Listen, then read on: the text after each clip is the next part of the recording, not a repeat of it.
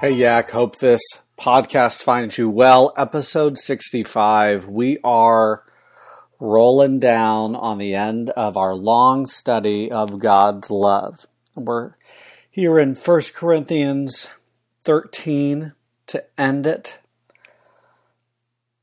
Hope you've enjoyed it. Hope you've gotten something from it.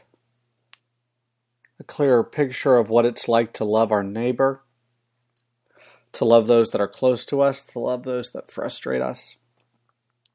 Moving forward, I'll probably put out maybe one quarantine podcast a week.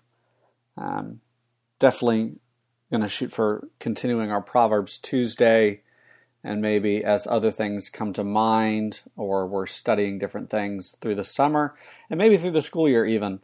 Um, praying for you guys, but let's let's not waste any more time. Let's jump right in. 1 Corinthians 13. If I speak in the tongues of men and of angels, but have not love, I am a noisy gong or a clanging cymbal. And if I have prophetic powers and understand all mysteries and all knowledge, and if I have all faith so as to move mountains, remove mountains, but have not love, I am nothing.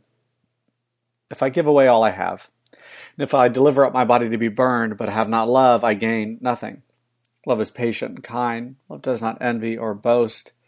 It is not arrogant or rude. It does not insist on its own way. It is not irritable or resentful. It does not rejoice at wrongdoing, but rejoices with the truth.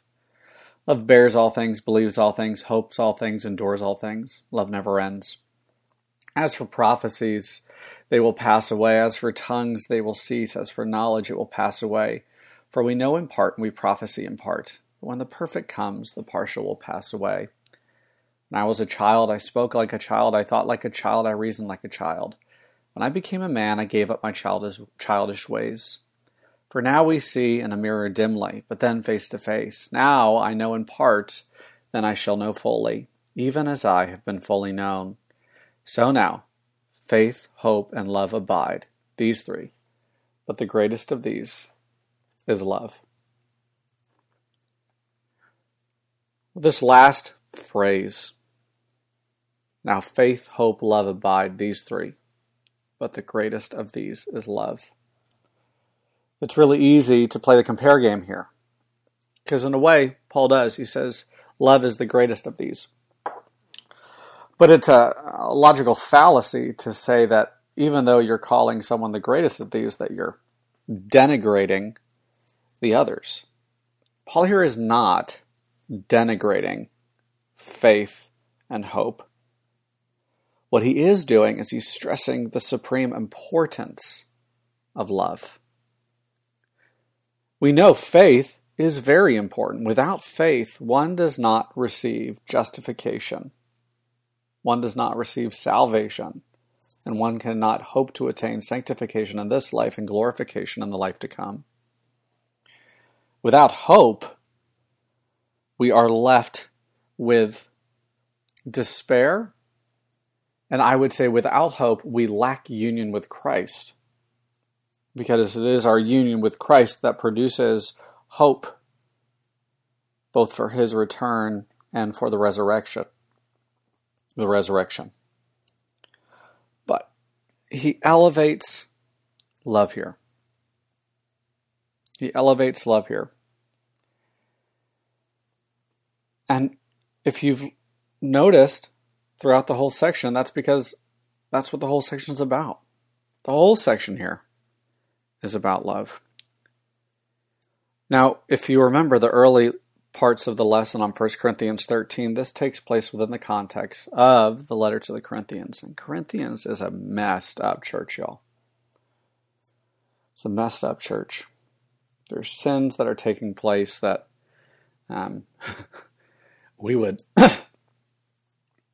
just be shamed of thinking of that would take place in, if it happened in our churches today. And Paul is calling out the unbelief and the hypocrisy within the church. And he spends a good part of time calling out the sin. But then he spends his time here calling out what we would consider hidden sins. You know, people come to church all the time. And they They know the theological answers. They can sing, Jesus loves me, this I know.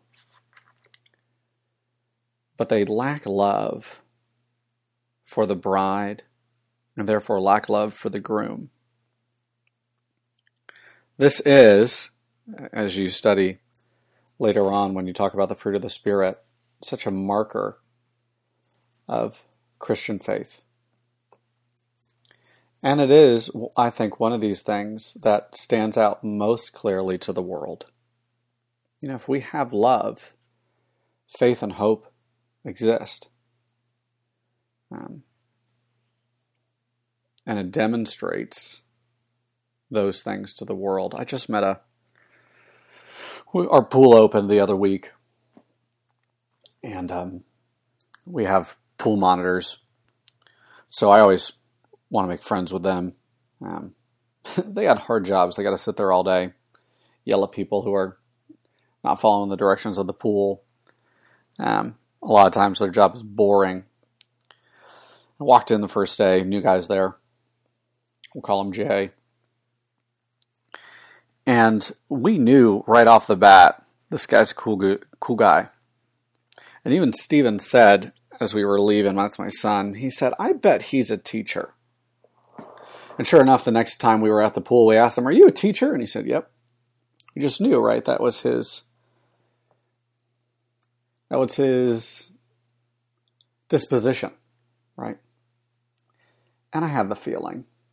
I said, I bet this guy's a believer too. Now, why would I think that? Well, it was the way he loved my kids. It was the way he expressed um, concern and desire and, and wanting to know me, my wife. Kind of feeling this guy was a believer. And sure enough, we get to talking. And yeah, he's a believer. He's a church guy. And it's it's not it, it didn't shock me, right? Because love was a mark of his character. What shocks me is, is when people claim Christ and love is not a mark. And it doesn't just shock me. We know from this section and others in Scripture that it shocks the Lord too. If love is not a part of our character, then we've missed the point. Cling to Christ. Seek to love our neighbors, love our enemies, love those who do us harm. Be patient with them. Be kind with them. Do not think yourself better. Do not be rude with them. Do not be resentful. Do not build up bitterness in your own heart. Do not rejoice when they suffer, but rejoice in truth. Rejoice in truth, especially when there's repentance, reconciliation. Bear things with them, believe things with them, hope all things, endure all things. And those things can only come in the midst of conflict, ironically. I hope you don't stop dwelling on this section of Scripture. I hope this is one that follows you all the days of your life and both encourages you, disciplines you, um, and calls you to something greater, namely to a God who has done all these things for you. Peace.